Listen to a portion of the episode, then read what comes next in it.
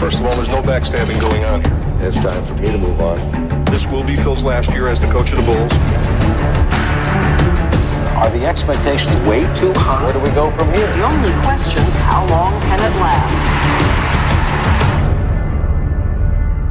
That's it right there. Oh, the Chills last, every time, It's been, it's been so good. It's been so. I already so know good. exactly how I'm going to feel Sunday. I'm going to be super hyped. I'm going to be thinking about eight o'clock Central Time kickoff, last dance, and the moment it ends, I'm going to be so. I'm going to say that was awesome, and then be completely bummed out knowing I don't have any It's- more episodes. It's gonna feel like the fourth retirement. Is what it's gonna feel like. Let's. Jake Rogal has been a producer on The Last Dance, working side by side with Jason Hehir, uh, putting this whole thing together, and he's joining us now on 720 WGN. Jake, from all of us in Chicago, first of all, we would like to thank you. We have, uh, and from my personal corner here, I've just to speak it for myself, I have loved. Uh, all of it. I think my favorite two episodes of, or my favorite two nights were seven and eight and one and two, but it's all been great. So thank you for all your hard work. It's really been a treat for all of us. I really appreciate that. It's really kind of you guys. And uh, we really wanted to make sure that people from Chicago particularly liked it because, you know, there's a lot of memories there and it means a lot to a lot of different people. But for Chicago in particular, you know, that's the home and that's where it all happened. So one of the biggest things we wanted was, all right, make sure people in Chicago like this. And so to hear those kind words is awesome. So thank you for that. I mean, Um, I, I went I think- got. I went yeah. and got Baker Square after the. I I mean, that's. I mean, that's. uh, Been eating Baker Square my whole life. To hear it get dropped and hear those guys were eating Baker Square in Deer, Deerfield. I mean, it's it's just checked all the boxes for for someone who grew up watching the Bulls and loved Michael Jordan. So yes, thank you. That's great. I really appreciate that. So, Jake, let, us get into the minutia here, because uh, first of all, what was it like for you being in the room with Michael? Give the kind of the. I mean, was it nerve wracking? Was I, I've heard you guys have talked about how he was super friendly, but still, you've got this, you know, the icon sitting in front of you. What was that like for you? It's it's very nerve wracking. Um, not going to lie at all. It was the, the morning of. We were kind of all hanging out in the hotel, sort of waiting to go to the interview, and um, everyone was kind of calm and, and quiet. And then when you're at the interview, you're, you're waiting, and you know you have a time that he's going to come, but you're not sure if he's going to actually come up on time. So you're kind of waiting and you're waiting. All of a sudden, the doorbell rings, and you're like, "Oh my, my God, he's here! Like this is it." So he walked in the door, and I think immediately you're just it's it's shocking because you see all the highlights and you see you know everything about him in magazines and photos and, and you almost forget that he's an actual person that he's just you know just like us and he walks in the door and you're like oh my god that's michael jordan kind of walking in um, and immediately you have to get into work mode so you snap out of that pretty quickly but absolutely it's shocking to see him in person I, I've, I've said to people it's like seeing the statue of liberty walk towards you you don't you don't think it's real and then it happens and you're like wow he actually moves and he walks Well, um, but immediately he's, he's good. At, he's good at, at, at being. You know, the situation is nerve wracking. He knows that. He knows the presence that he has. So it's calm. He, he's able to calm the room down pretty quickly just by being friendly and joking and things like that. Hearing Michael Jordan use the doorbell just like the rest of us was surprising to hear. You figure the door would just kind of magic magically open as he walks up to it because he is a godlike figure. You know, I heard Jason Hehir describe the first meeting with Jordan to almost like meeting Santa Claus. You know everything about him. You've you've loved the man your entire life. It's almost like he's he's not a real person. That's I'm with Carm seven and eight. I kind of was anticipating. I'm like, okay, this is going to dive into some of the baseball, some gambling stuff, stuff I've heard about, and it was. I'm, like, I'm going to cry watching Michael Jordan cry. I mean, and seeing him cradle the basketball, and we've seen some of those clips, but the way you guys presented it, where it was so raw, him in the trainer's room with the basketball and him just bawling his eyes out. I'm getting chills thinking about it now. It, it really has given me, someone who thought he knew everything about Michael Jordan, a completely y- unique and different perspective that I had no idea about him. And, and I love that you just brought up that point, Kip. But did you know that the audible version of him crying on the floor that Kevin's talking about was was there, Jake? You know what? I, I didn't. I know the clip so well, but I've seen our version of it so many times that I didn't realize that people hadn't seen it without him, without the audio of him crying before. And you know what? I've seen that clip so many times in my head. I just thought like, okay, I've I've heard him crying before, so I never never put it together that we have a clip of him with the audio. So when people were tweeting about that, it's fun for me to watch people react live to it because they're people are in the audience are noticing things that I never noticed. I've watched it so many times, but I didn't realize that was a unique thing that we had. Yeah, I because I've seen that before. At least I thought I had seen it a million times. I something like that. But when it was just so moving to hear him bawling like that, like how much it all mattered to him, you know, and just yeah. Oh, I think that that's what's so amazing about. Sorry to interrupt you, but I just when when he cried during the interview, you anticipate these interviews and you think, you know, you have the questions beforehand and you think, okay, how's he going to react to this and how's he going to react to that? When we talk about his father, will he get emotional there? So every time before the interview, I thought he would cry. If he cried at all, I thought it would be talking about his father or about I don't know something related more to his to his personal life. And then he cries because he's so competitive and he wants everyone else to understand why he was so competitive.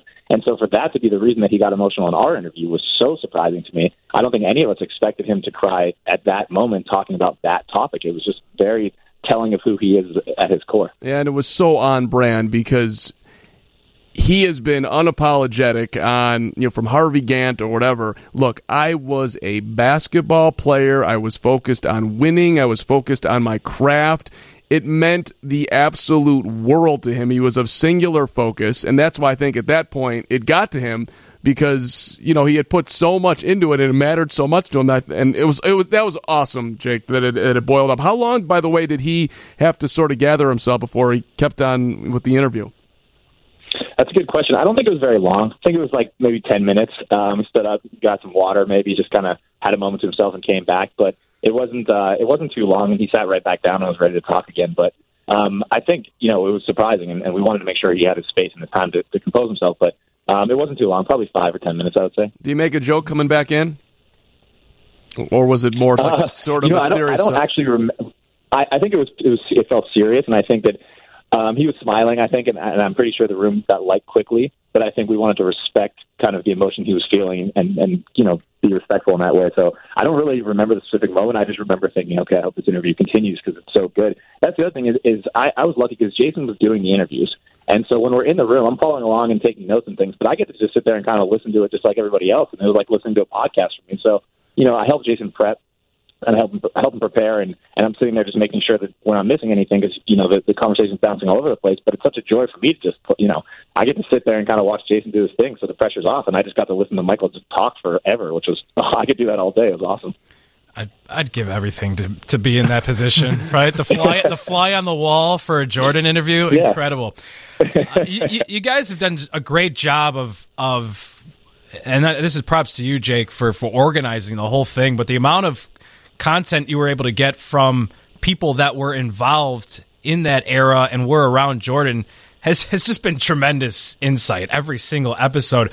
How how many interviews did you organize and was there anybody that pushed back or wasn't willing to do it? I know it's sometimes it's, a, we work in radio and sometimes people don't want to talk. I get it. I totally get it. But was the process difficult or did you just have to say Michael Jordan and people were in?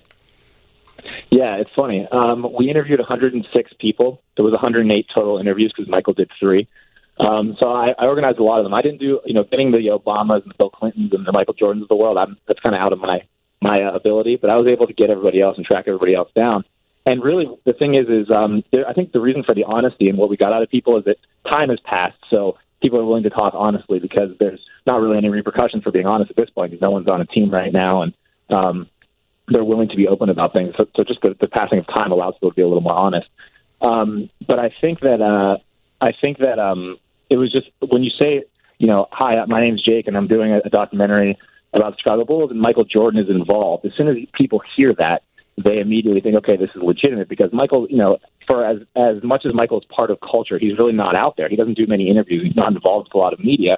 So when when people hear, okay, Michael's involved, they know it's immediately legitimate and then people want to be just around Michael and part of Michael because of who he is. So my job normally, you know, I haven't tracked people down to this extent actually in my career, but I thought it would be a lot harder. But then as soon as I realized people understood that Michael's involved and it's and that makes it legitimate, then everyone then it's just a matter of working schedule. So the convincing people to be a part of it was was very easy. We got very little pushback. The hardest part was just getting a hold of people and you know my number they'd see my number on their phone and ignore it because they didn't know who I was.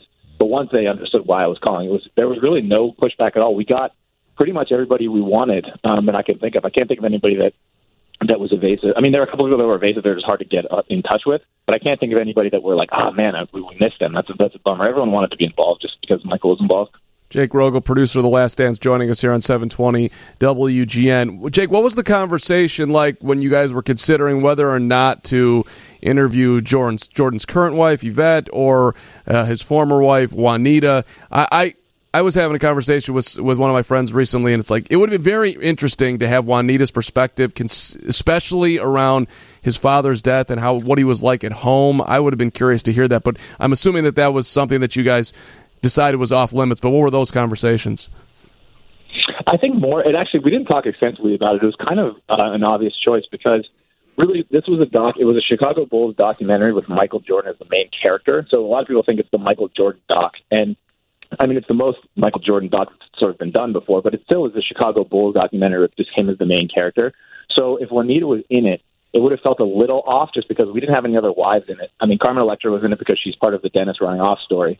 Um, and Tish Roulette was in it, Gus Lett's wife, because Gus had passed away, so she was kind of Gus's voice. But we didn't have any other wives in there.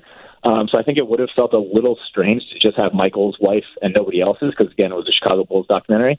Um, and I just think that was sort of the initial thinking there was just, okay, let's make it about the Bulls um, and, and have the people who were involved with the stories telling the stories. You know, if you have Michael telling, talking about his father passing away, that's the, the the core of it. That's the, the crux of it. So that's that's who you want to hear from. We just it never really was even a big thing. We just never considered it really. Yeah, fair enough. And Jordan didn't want filming in his home, correct? Because I know people are commenting on every single component of it, and one of them was, you know, where he was sitting in the big, you know, beachfront property. But you, didn't you guys?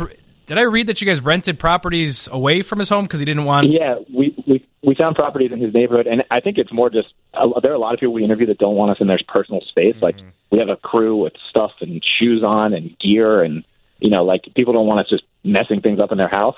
So I think initially he, the initial thought was just okay, get the crew away from my house. So I'll do it in my in my neighborhood, but just not in my actual house.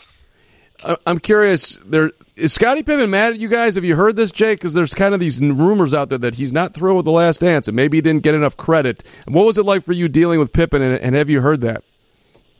Um, I haven't heard that, but um, he was great. He was so nice and really friendly. Gave us awesome time, and um, I hope that people realize how important Scottie was to that. You know, in the second episode, we we get into it on top of the contract was the main story there. But you know, he was so pivotal. There's none of this would have happened without him. And so I hope that that comes across. And, and you'll see in episode ten, he's a huge part in that uh, Utah series, obviously with the back injury in Game Six when he played through the pain, and he gets his due there. But um, I hope that he's not negatively portrayed, and he was just so important. He he had just a really a lot of drama happen during his career, and so we covered all those interesting things, and some of them are negative. You know, not going in for the New York shot and the contract stuff was tough, but um, you know, he was so vital in all of this, and I hope that that he and other people understand just what he meant to that team. And I, I you know, I hope we did what we could, and I hope that uh, that he feels that way, and I hope he's not disgruntled about it. But he he was amazing for us. He was really nice, really friendly. Let us in his home, gave us a lot of time. Um, we did a Charlotte event during the All Star game. He was part of that. So um, I hadn't heard that, but I hope that he he understands how much we appreciate him and how important he was to the whole thing. And I don't think he's got anything to apologize for. Look, you you had the 1.8. You're still in the Hall of Fame. You're a top 50 player. You had a bad moment, and you were kind of shockingly honest about it. Also, saying that you wouldn't change it if you had to go back and do it again. Was there anything that uh, you guys didn't put in the in the doc, Jake, that uh, kind of stands out as something that you know d- just missed the cut that was super interesting to you? Um, there was some stuff about so the the, pro- the hardest thing about this doc is, is ten hours is, is not enough. I mean, excuse me. There's some some topics that we really could have gotten into more. We could have done a whole episode on Michael's childhood. That was one thing we really struggled with. We had a huge section of his childhood that we had to cut down, and uh, that's just because you have to get to everything. And I mean, you look at episode five, and you have the All Star game, and the Jordans, and the Republicans buy sneakers, and all that stuff. You have to fit everything in, so inevitably some things have to have to you know get cut out. And so I think there was uh, we interviewed one of his his childhood best friends, David Bridgers, just talking about growing up with Michael as a as you know like a teenager, and I thought that was really interesting stuff because you just see Michael as a a real person. You know, again, you forget that he's a real person. And when you hear people telling stories about like riding bikes together, going in pools together, some of the the racial issues they faced growing up, um, it was really interesting. We just had to lose it for time purposes. So we got all the stuff in that we that we wanted to that we felt was the most important, but inevitably in a doc this long, you're gonna you're gonna um, have to lose things that are that are really cool. Feel free to make a Last Dance Part Two with all that unused footage. Mark.carman at Gmail. You can send uh, the all the outtakes. I'd love to watch it. Hey, uh, I don't think my brain could could handle another minute of making any more Last Dance stuff. To be honest. What what's uh, Jake? Well, here we're we're up against the news here, so we I guess we will we'll have to continue this conversation another time. But thanks again for for doing it. You guys did a phenomenal job. Congrats on it, and uh, we're looking forward to tomorrow night. In, in ten seconds, what's the number one thing people should be uh, excited about for tomorrow? Uh, the game six against Utah. Michael and Scottie are just unbelievable. All right, it's gonna be great. Hey, Jake, thanks again, man. Appreciate you. Yeah, you got it. Thank you guys for having me. Jake, Jake. Jake Rogal, I got chills. producer, the last. I'm ready for tomorrow, dance. man. Uh, we're ready. We're ready. What a project to be involved in. It's all those guys. Uh, great, great, great opportunity that I'm sure they will never forget. News coming up, 720 WGN.